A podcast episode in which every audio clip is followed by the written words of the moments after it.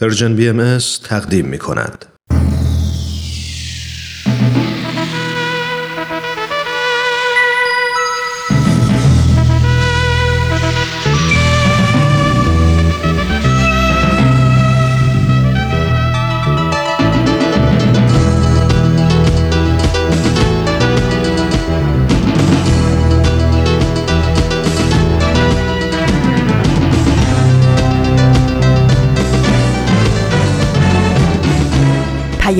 دوست.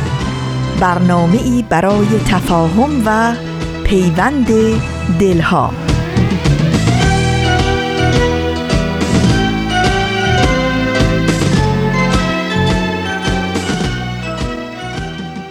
محبت نور است در هر خانه بتابد.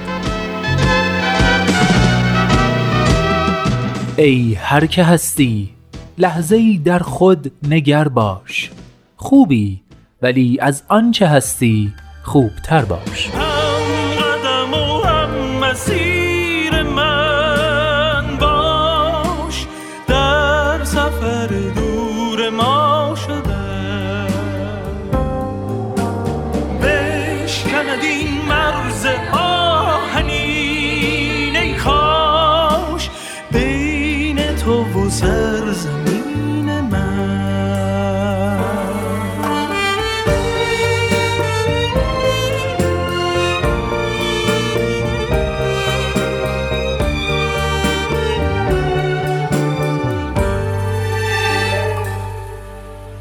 دوستان خوبم سلام. سلام و درود به شما شنوندگان عزیز همراهان همیشگی مجله جوانان.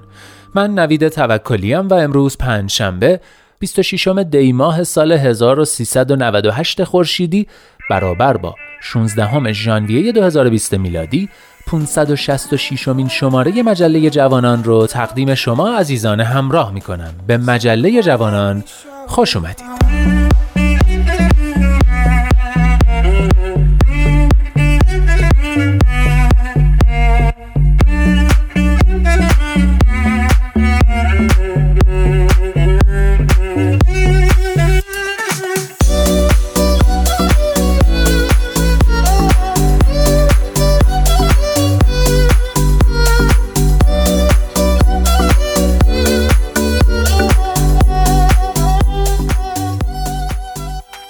و اما این شماره مجله جوانان هم تشکیل شده از نقطه سرخط، آفتاب بینش و کودکان منادیان صلح که به همین ترتیب پخش میشن.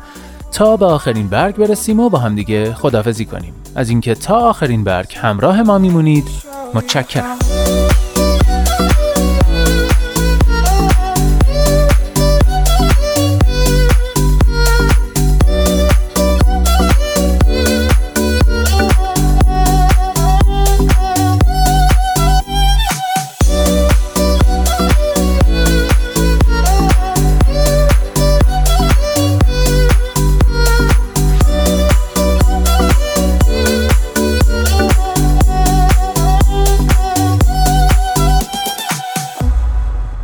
مجله جوانانه برنامه پنج شنبه های رادیو پیام دوست که هدفش چیزی نیست جز پیوند دلها آزادی اندیشه ها و آگاهی شنونده ها در راه رسیدن به این اهداف با نظرات و پیشنهادات و انتقادات ارزشمندتون ما رو همراهی کنید. از طریق تلفن 201 703 671 88 88 آیدی Persian BMS Contact در تلگرام و صفحه Persian BMS در فیسبوک و توییتر.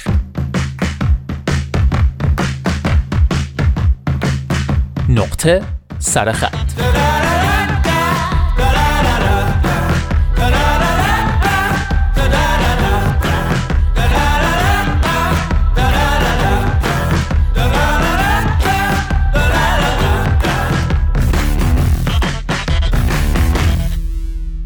دوستان هفته گذشته در نقطه سرخط یادداشتی رو شروع کردیم با این عنوان نیرنگ شادی. هرچه بیشتر دنبال شادی می رویم تر می شویم یادداشتی از کودی دلستراتی که در وبسایت ایان و ترجمه فارسیش هم در وبسایت ترجمان منتشر شده. آقای دلستراتی با اشاره به اینکه شادی همانا دستاورد بازاریابی طی یک دهه اخیر بوده است در مورد نسخه خاص نگران کننده و بسیار جدید از شادی هشدار میده که می‌گوید باید به هر قیمتی از احساسهای بد پرهیز کرد.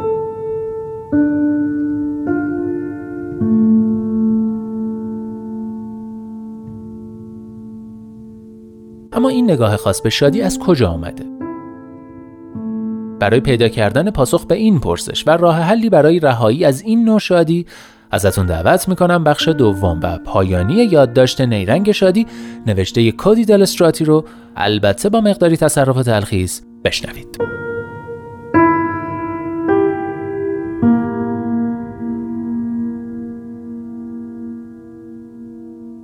روانشناسی مثبت پس از آن مد شد که مارتین سلیگمن در سال 1998 پس از آنکه رئیس انجمن روانشناسی آمریکا شد شادی را به عنوان مضمون محوری خود انتخاب کرد. سلیگمن گفت که شادی از داشتن و جستجوی هیجانات مثبت نشأت می‌گیرد. یک جور حس با هم بودن یک جور معنای وجودی. به اعتقاد او انسانها معمولا ناشاد بودن را یاد می‌گیرند. یعنی وقتی که تصمیم می‌گیریم از موقعیت های ناخوشایند فرار نکنیم حتی اگر توان فرار داشته باشیم. از این نظر باید مدام شادی را به خودمان بیاموزیم. ما در جهت شاد بودن تلاش می‌کنیم. از این نقطه یک خیز کوتاه کافی است تا به فهم رایج امروزی از شادی برسیم. دنبال تجربه های فوق گشتن و خریدن آنها. مصرف داروهای ضد افسردگی نسخهدار به حد بی سابقه ای رسیده است. کتابهای خودیاری در طبقات فروشگاه ها انباشته شدند و روش های درمانی مختلف با همدیگر مسابقه گذاشتند که ما را از ذهنیت های منفی خلاص کنند تا بلکه شکوفا شویم. همه اینها البته تلاش حساب می شوند اما نوع خاصی از تلاش که هر لحظه ای از زندگی را بهینه می کند تا به شادی فوقالعاده برسد ولی اینکه لحظه ای گذرا باشد و در همان حال عملا شادی به دورترها رانده می شود.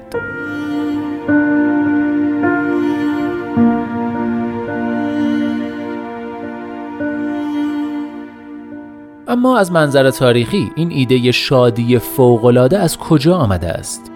پیش از قرن 16 هم شادی به معنای مسرت نبود. در قرن هفدهم بود که فیلسوف شهیر انگلیسی تاماس هابز در کتاب لوایتان شادی را فرایندی بیپایان در انباشت ابژه های میل و طلب شمرد. با این باز تعریف بود که شادی به یک احساس ذهنی و گذرا بر پایه امیال ما تبدیل شد. هابز در سال 1651 نوشت خوشی این زندگی در سکون یک ذهن راضی نیست چون خلاف آنچه در کتابهای فیلسوفان قدیم اخلاق گفتند هدف والا یا والاترین نیکی در کار نیست. از نگاه هابز روش معنادار دست یافتن به شادی آن است که تجربه های لذت بخش را دنبال کنی. او معتقد بود که رضایت پایدار یا سکون یک ذهن راضی وجود ندارد. به اعتقاد هابز مدام باید پی شادی بود و ماهیت گریز پا و گذرایش هم نه نقیصه بلکه خصیصه شادی است. اگر بخواهیم ریشه مفهوم سازی مدرن از شادی به مسابه تجربه فوقالعاده را بیابیم لابد باید ابتدا سراغ همین ایده هابز برویم که در زمانه خود نامتعارف حساب می شد. اما این مفهوم پر از مشکل و مسئله است. دان دریپر یکی از شخصیت های سریال مدمن که یک مدیر تبلیغات است با رویکردی نوهابزی می‌پرسد شادی چیست؟ و پاسخ می‌دهد همان لحظه است که بعد از آن شادی بیشتری لازم داری. در این زمانه ما به دنبال شادی می رویم به جای آنکه بگذاریم شادی سراغمان بیاید. سعی می کنیم لحظه های شاد را مثل گوشماهی های ساحل جمع کنیم ولی موجها مرتبا آنها را میشویند و می‌برند. این پی شادی رفتن مثل افسانه سیزیف است مسیری که لاجرم به نومیدی می‌رسد.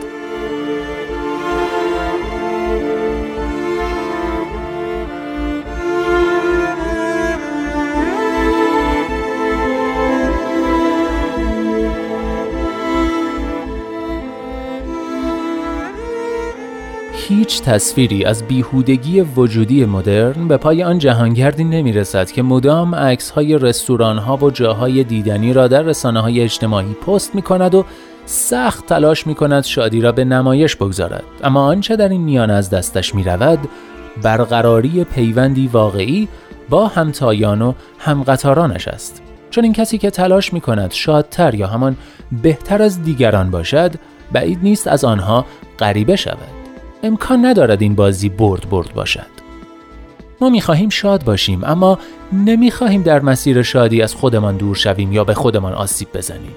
شاید یک راه حل این معما آن باشد که هم پای رومانتیک ها شویم که آغوششان هم به روی مسرت باز بود هم به روی اندوه. جان کیتس در قصیده حزن نوشت که در همان معبد لذت حزن مستور نیز حرم با شکوه خود را دارد. شاید همین پذیرفتن حزن راه خلاصی از زندان باخت باخت شادی باشد که اگر دنبالش کنی به نومیدی و تنهایی می‌رسی و اگر دنبالش نکنی هرگز به آن نمی‌رسی.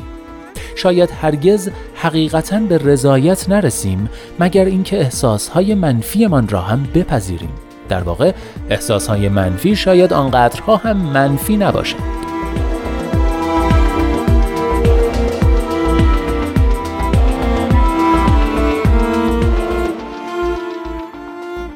ما میل داریم از هیجانات منفی چیزی مثبت و شاد بیرون بکشیم. ولی این طرز فکر ما را در برابر آن نوع دستکاری های تبلیغاتچی ها آسیب پذیر می کند که تخصص واتسون بود که در نقطه سرخط هفته گذشته مفصلا در موردش حرف زدیم. منتها این میل هم از خلع وارد فرهنگ ما نشده است. وقتی مردم اعتقاد داشته باشند شادی چیزی است که باید برایش تلاش و خرید کنیم مشوق اقتصادی مهمی برای کسب و کارها ایجاد می شود. کارگران شاد معمولا حدود 12 درصد مولدتر هستند. گوگل مدیر ارشد شادی دارد. فلسفه اخلاق خودت را معالجه کن هنوز هم یکی از موتورهای مهم فروش است و امروزه تقریبا تبلیغات همه برندهای لوازم زیبایی آرایشی بر اساس مراقبت از خود است. ولی اگر کماکان اجازه دهیم دستکاریمان کنند تا پس از تجربه های فوقلاده دچار قصه شویم آنگاه نه تنها در برابر دستکاری بازار بیدفاع شده ایم بلکه مستعد تنهایی قضاوت نادرست و تنز ماجرا همینجاست غم پایدار می شویم. زندگی اگر سلسله ای از تجربه های فوقلاده بود ارزش زیستن نداشت در حقیقت نسل های جوانتر همانها که بیشتر از همه احتمال دارد تسلیم ایده شادی فوقالعاده شوند اصلا به هیچ معنا شاد نیستند. چنانکه 22 درصد از نسل هزاره می‌گویند هیچ دوستی ندارند. این مطمئنا آن جنسی از شادی نیست که بخواهیم دنبالش برویم.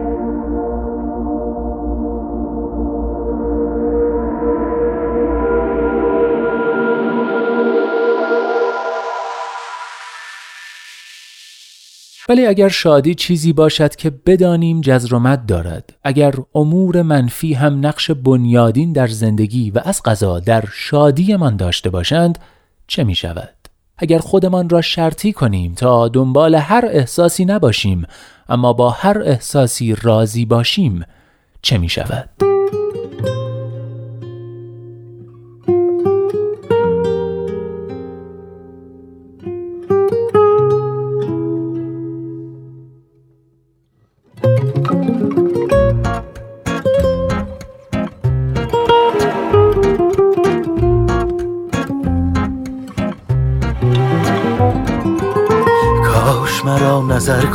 از تو به جان رسیده ام. من به حقیقت تو در هر دو جهان رسیده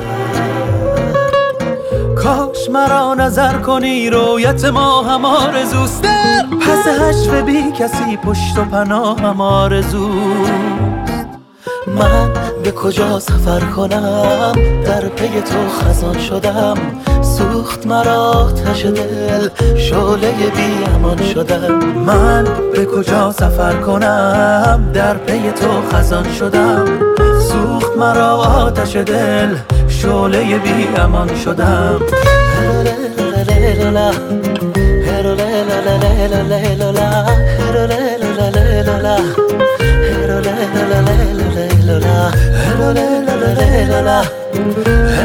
la la la la la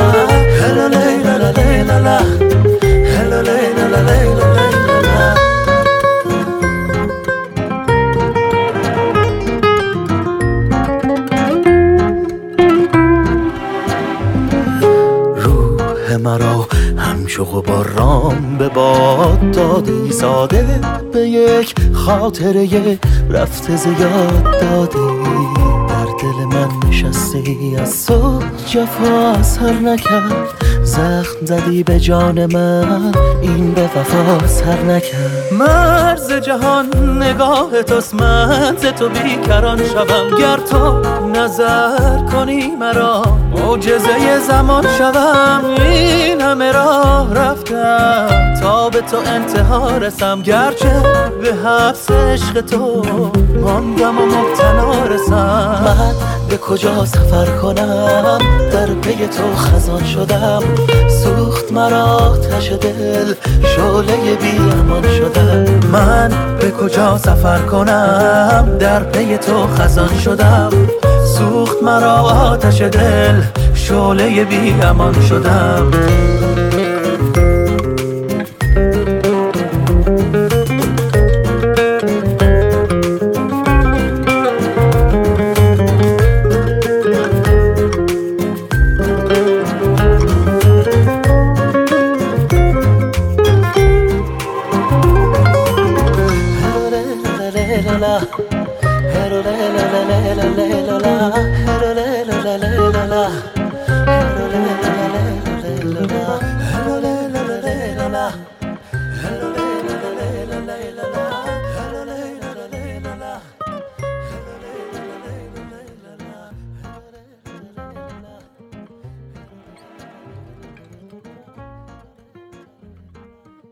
اینجا ایستگاه مهر و دوستی است رادیو پیام دوست. نگاه رو شنیدید کاری از گروه آوان.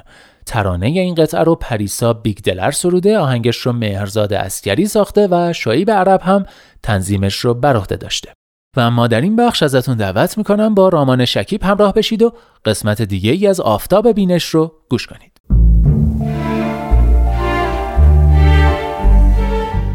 آفتاب بینش شنوندگان عزیز رادیو پیام دوست رامان شکیب هستم و به شما درود میگم و بسیار خوش آمد میگم. حضورتون رو در برنامه آفتاب بینش.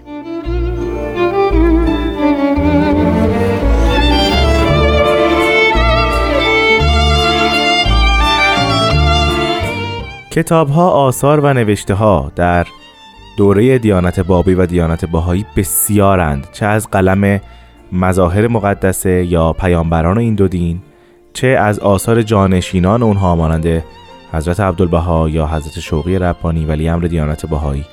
بر اینها علاوه کنید آثار بسیار زیاد دانشمندان و محققین در دو دین بابی و بهایی رو که مطالعه این همه کتاب زمان بسیار زیادی میطلبه.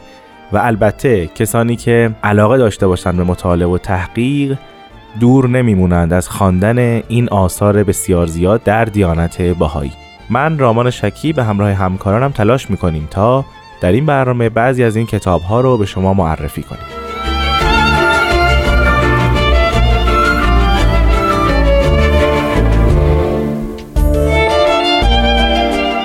در برنامه های گذشته ما راجع به دانشمندان باهایی صحبت کردیم و بعضی از آثار اونها رو به شما عزیزان معرفی کردیم. امروز هم به سراغ یکی دیگر از دانشمندان شهیر دیانت باهایی رفتیم و یکی از مهمترین کتابهای ایشون رو به شما عزیزان معرفی خواهیم کرد. نام کتابی که امروز راجع بهش صحبت می کنیم هست کتاب فرائد نوشته ابوالفضائل گلپایگانی. قبل از اینکه در مورد کتاب صحبت کنیم و محتویاتش بد نیست در مورد زندگی جناب ابوالفضائل گلپایگانی بیشتر بدونیم و ایشون رو بهتر بشناسیم. جناب ابوالفضائل گلپایگانی در سال 1260 هجری قمری مطابق با 1844 میلادی یعنی درست در سالی که حضرت باب اظهار امر یا به بعثت فرمودند در گلپایگان به دنیا آمدند. نامشون میرزا محمد بود. ایشون رو میرزا محمد خطاب می‌کردند و ایشون بعدها کنیه ابوالفضل رو برای خودشون انتخاب کردند اینکه ما به ایشون میگیم ابوالفضائل گلپایگانی به نظر می‌رسه که لقبی است که حضرت عبدالبها فرزند ارشد حضرت بهاءالله و جانشین ایشون به جناب ابوالفضائل گلپایگانی دادند. چون در آثار حضرت بهاءالله پیامبر دیانت باهایی ما می‌بینیم که ایشون با نام سید ابوالفضل مورد خطاب قرار داده میشن. ولی در آثار حضرت عبدالبها ایشون با همون نام ابوالفضائل خوانده میشن.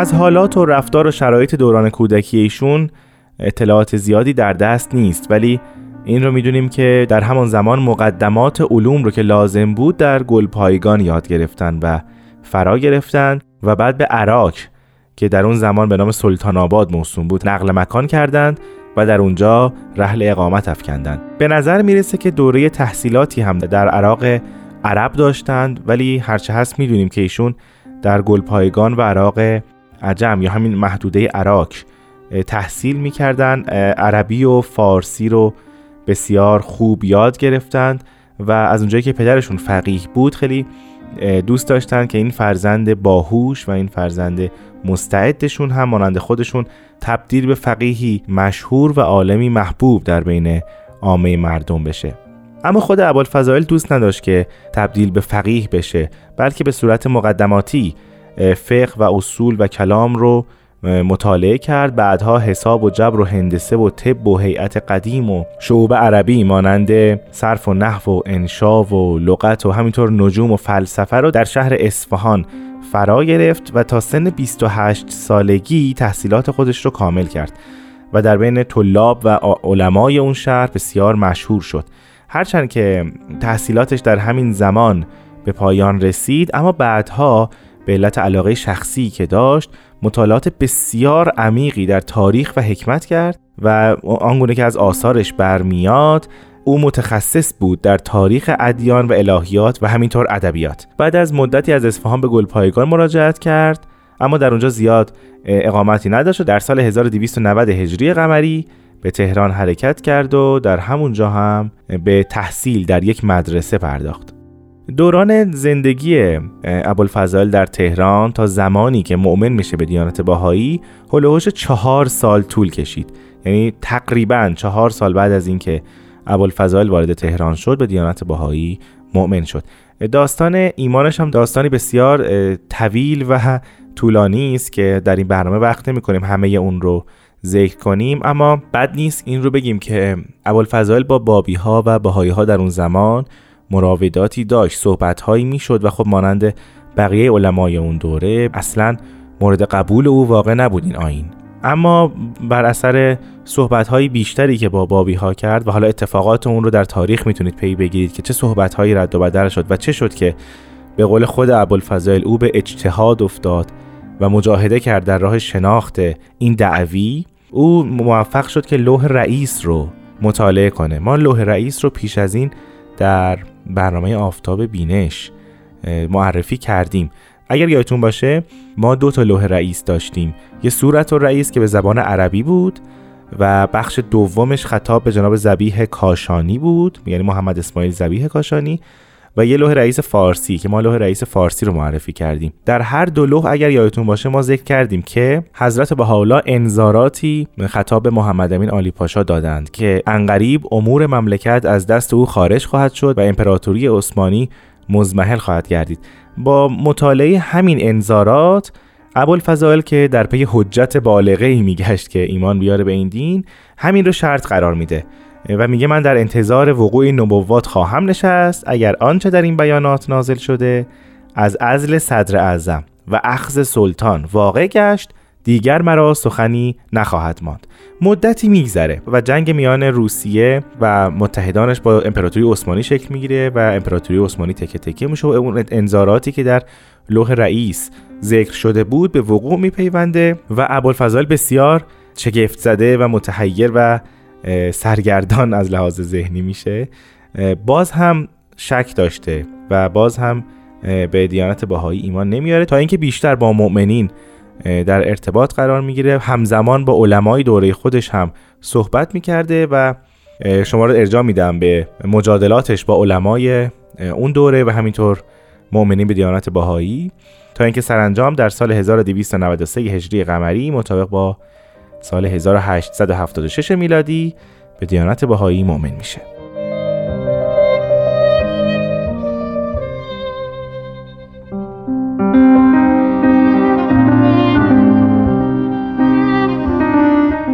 خب من در اینجا از سرکار خانم آزاده جاوی تقاضا می‌کنم که بخشی از کتاب فراید رو برای شما بخونم. مقاله اولا. در بیان مقصود و مدعای اهل بها و ادله مثبته این ادعا. اهل بها را عقیدت این است که جمیع صحف الهیه و کتب سماویه که در عالم موجود است بر این بشارات عظیم ناطق و متفق است که در آخر زمان به سبب طلوع دو نیر اعظم در سماع امرالله عالم رتبه بلوغ یابد. و دوره اوهام و خرافات طی شود و ظلمت اختلافات دینیه و مذهبیه از عالم زائل گردد و جهان بر کلمه واحده و دین واحد استقرار یابد. زقائن کامنه در صدور محو شود و اداوت و بیگانگی امم به محبت و اخوت تبدیل یابد. جنگ و جدال برافتد. بل آلات حرب به ادوات کسب مبدل گردد. حقایق موضوعه در کتب ظهور یابد و مقاصد اصلیه مستوره در بطون آیات مکشوف گردد.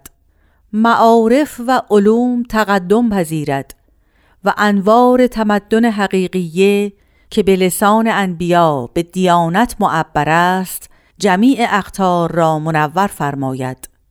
نسیم رحمت بوزد و قمام عدل سایه گسترد و امتار فضل ببارد و قبار ظلم و قطام ستم در جمیع اختار عالم فرو نشیند و خلاصت القول سماوات ادیان مختلفه منتوی گردد و جهان آرایشی نو گیرد و ازام رمیمه دین نشعه جدیده و حیات بدیعه پذیرد.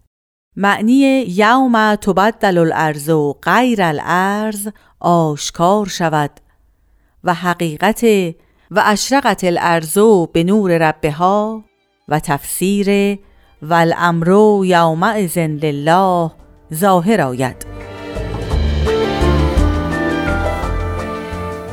این بود بخشهایی از کتاب فرائد که سرکار خانم آزاده جاوید اون رو برای ما قرائت کردند.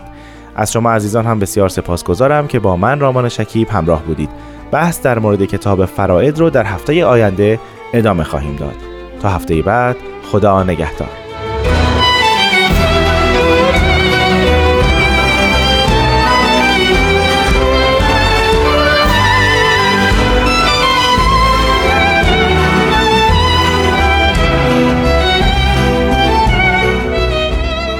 همراهان عزیز عزیزان شنونده. من نوید توکلیم و شما همچنان شنونده مجله جوانان هستید از رادیو پیام دوست.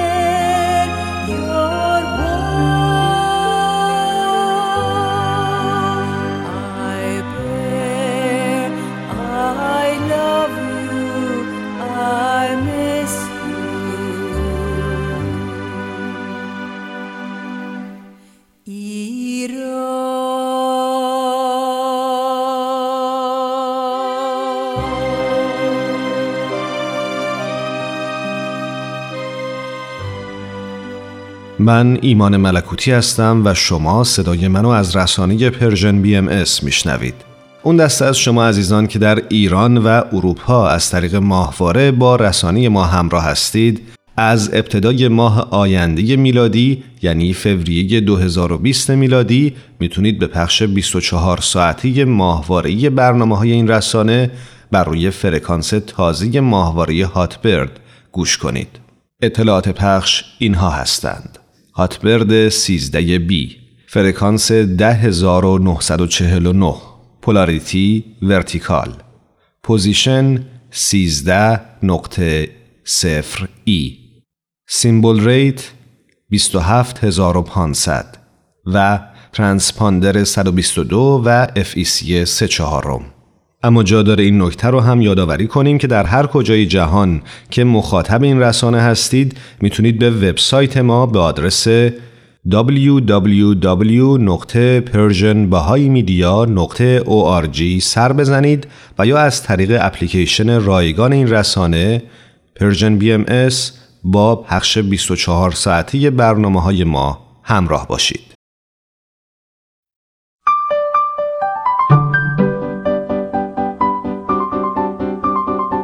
کودکان منادیان صلح.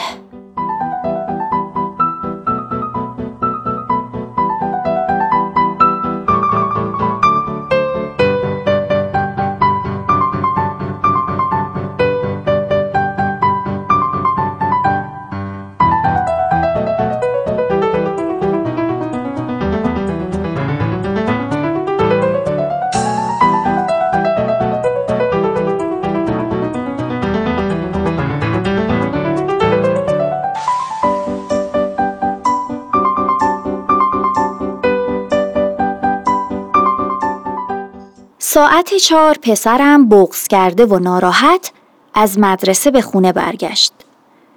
تا دیدمش فهمیدم که توی مدرسه یک اتفاقی افتاده. اما مردد بودم که ازش بپرسم چی شده یا نه. از نگاهش فهمیدم منتظره که من شروع کنم. پرسیدم چی شده؟ اتفاقی افتاده؟ در حالی که کیفش رو به یه طرف پرتاب کرد گفت از دست این معلما اصلا حال ما بچه ها رو درک نمی کنن. فکر کرده من چند سالمه؟ همش هشت سال. دیشب یک عالمه مشق به ما داده. منم نتونستم همش رو بنویسم. جلوی همه منو دعوا کرد. گفت من بی نظمم سر به هوام بعدشم شروع کرد به گریه. خیلی بهش برخورده بود. سعی کردم باهاش همدلی کنم تا آروم بشه. گفتم خیلی حس بدیه وقتی آدم و جلوی همه دعوا کنن. نمی‌خواستم حرفی بزنم که بهش بهانه ای بدم. می‌دونستم که این کار اشتباهیه. ولی حرفاش خیلی توجه همو جلب کرد. این حرفا دقیقا حرفای من بود که چند شب پیش که تکالیف زیادی برای انجام دادن داشت به همسرم گفته بودم. در حالی که اونم تو جمعمون نشسته بود گفتم آخه این چه معلمیه؟ این همه تکلیف برای یک شب از اون معلماست که فکر می‌کنه هرچی بیشتر تکلیف بده بچه ها بیشتر می‌فهمن. معلم باید ظرفیت و توان بچه ها رو هم در نظر بگیره متناسب با اون تکلیف بده. مگه اینا چند سالشونه؟ هشت سال. خیلی نسنجیده رفتار کرده بودم. انگار با همه این حرفا به اون اجازه داده بودم که تکلیفاشو انجام نده. به خصوص که احتمالا فکر می‌کرد من الان به اون حق میدم و با معلمش مخالفت می‌کنم. می‌دونستم بچه ها به دلایل زیادی ممکنه تکالیفشون رو انجام ندن. بینظمی، عدم برنامه ریزی، مشغول شدن به بازی و از دست دادن وقت و تخمین اشتباه وقت لازم برای انجام تکالیفشون. در این مورد من مقصر بودم. خودم شاهد بودم که دیشب چقدر وقت اضافی داشت. چند ساعت بازی کرد و نیم ساعت هم فیلم دید. و اصلا انجام ندادن تکالیفش به علت زیادی اونا یا نداشتن وقت برای انجامشون نبود. از معلمش چیزی نگفتم. عوضش گفتم بعد از این تنبیه خوب فکر کنی کجای کارت اشتباه بوده. اصلا بیا بریم با هم یه میوه بخوریم بعدش هم با هم حرف بزنیم. فکر کنیم که چه کار کنیم که دوباره این اتفاق نیفته. در عین حال به خودم گفتم تو هم حواست باشه که دفعه آخری باشه جلوی بچه از معلمش انتقاد می‌کنی.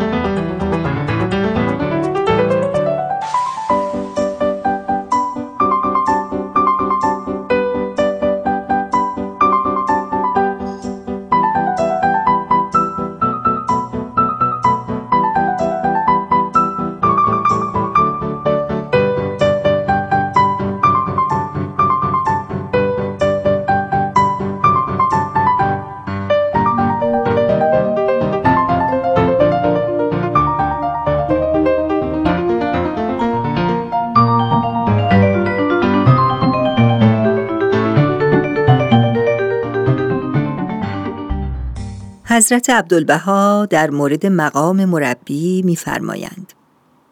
ای بنده جمال مبارک خوشا به حال تو که به خدمتی مشغولی که سبب روشنایی رخ در ملکوت ابهاست و آن تعلیم و تربیت اطفال است. اگر انسان چنان که باید و شاید تعلیم نورسیدگان نماید خدمتی اعظم از این در درگاه کبریا نیست. دیانت بهایی اهمیت زیادی برای مربی قائله به حدی که اونها رو مثل اقربا در ارث شریک دونستند. اگر معلم گرم با محبت پذیرنده و آگاه از فنون تربیتی باشه تأثیر زیادی بر کودک به آینده اون خواهد گذاشت.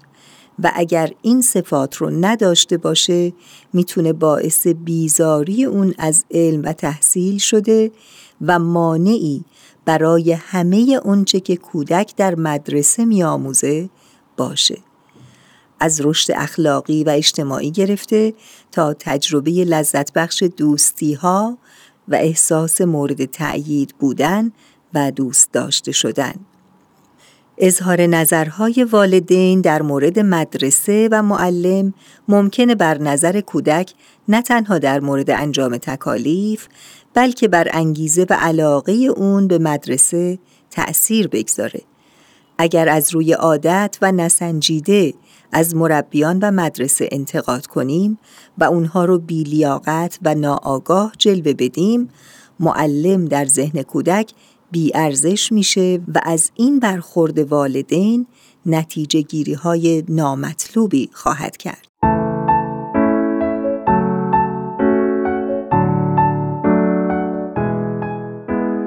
والدین باید بدونند که معلم ها هم مثل اونها نسبت به کودک و رشد و موفقیت های اون حساسند. نسبت به اونها احساس تعلق دارند و خواهان پیشرفت اونها هستند. با این وجود زمان بروز مشکل هم والدین و هم مربیان ناخداگاه فکر می کنند که اگر طرف دیگر رفتارش رو تغییر بده برای طفل بهتر خواهد بود. به جای اینکه مسئولیت رو متوجه یکدیگر کنند، مناسب اینه که با هم در مورد مشکلات مذاکره کنند و راه حل‌های مطلوب رو پیدا کنند. والدین باید همواره شن و مقام و احترام مربیان رو حفظ بکنند و در همه زمینه ها پشتیبان و همراه اونها باشند.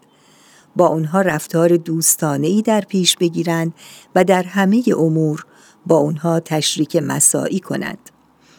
حتی اگر مربی به نظر والدین سخت گیر میاد، بهتره که به جای انتقاد از معلم اولا این سختگیری رو به چالشی برای سختگوشی و احساس مسئولیت طفل خودش تبدیل کنه و ثانیا در زمان مقتضی محترمانه نظرات خودش رو با اونها در میون بگذاره و نظرشون رو جویا بشه. کودکان هرگز نباید متوجه اختلاف نظری بین والدین و مربیان بشن چون در اون ایجاد نوعی استراب و ناایمنی می‌کنه. باید مدرسه محیط امن و گرمی باشه که کودک در آرامش به تحصیل و رشد ادامه بده و اگر به هر دلیلی موفق به ایجاد این محیط امن نشدیم بهتره در صورت امکان محیط آموزشی اون رو عوض کنیم. حضرت عبدالبها میفرمایند ای معلم رحمانی در دبستان تعلیم آن نورسیدگان الهی را آداب ملکوتی بیاموز و در مکتب توحید ادیب عشق گرد و اطفال یاران رحمانی را رسم و آین محبت الله تعلیم نما. تازه نهالان جنت ابها را به فیضان میاه روح و ریحان پرورشده و به ریزش باران بخشش یزدان نش و نما بخش. تا توانی بکوش که این اطفال مانند اشجار بیهمال در ریاض زلجلال در نهایت تراوت و لطافت و حلاوت جلوه نمایند.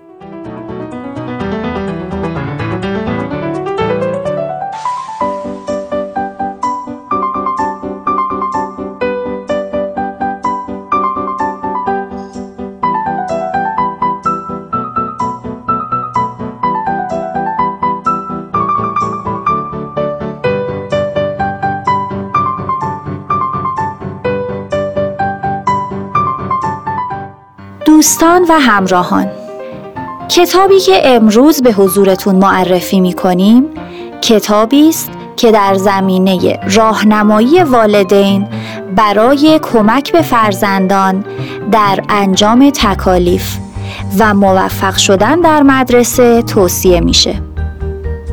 این کتاب رو نشر معیار اندیشه منتشر کرده. نام کتاب هست مشق بدون اشک. نویسنده لی کانتر و مترجم سمانه اسفهانیان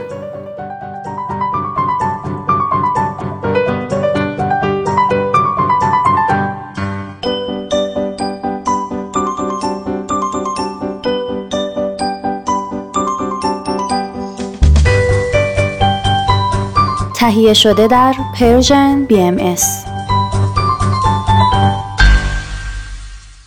آخرین برگ.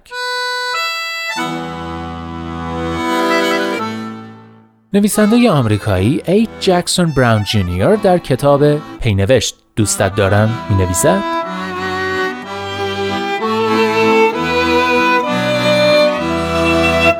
سال بعد بابت کارهایی که نکرده ای بیشتر حسرت خواهی خورد تا کارهایی که کرده ای پس تناب را پاره کن. از ساحل امنت فاصله بگیر. بادبانها را افراشته کن سیاحت کن رؤیا بباف کشف کن.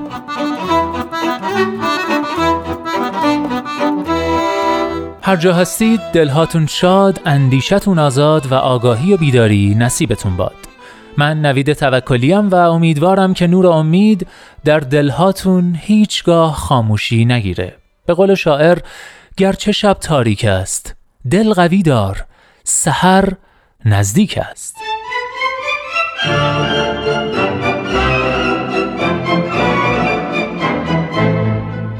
لحظه هاتون پر امید. ای دوست در روزه قلب جز گل عشق مکان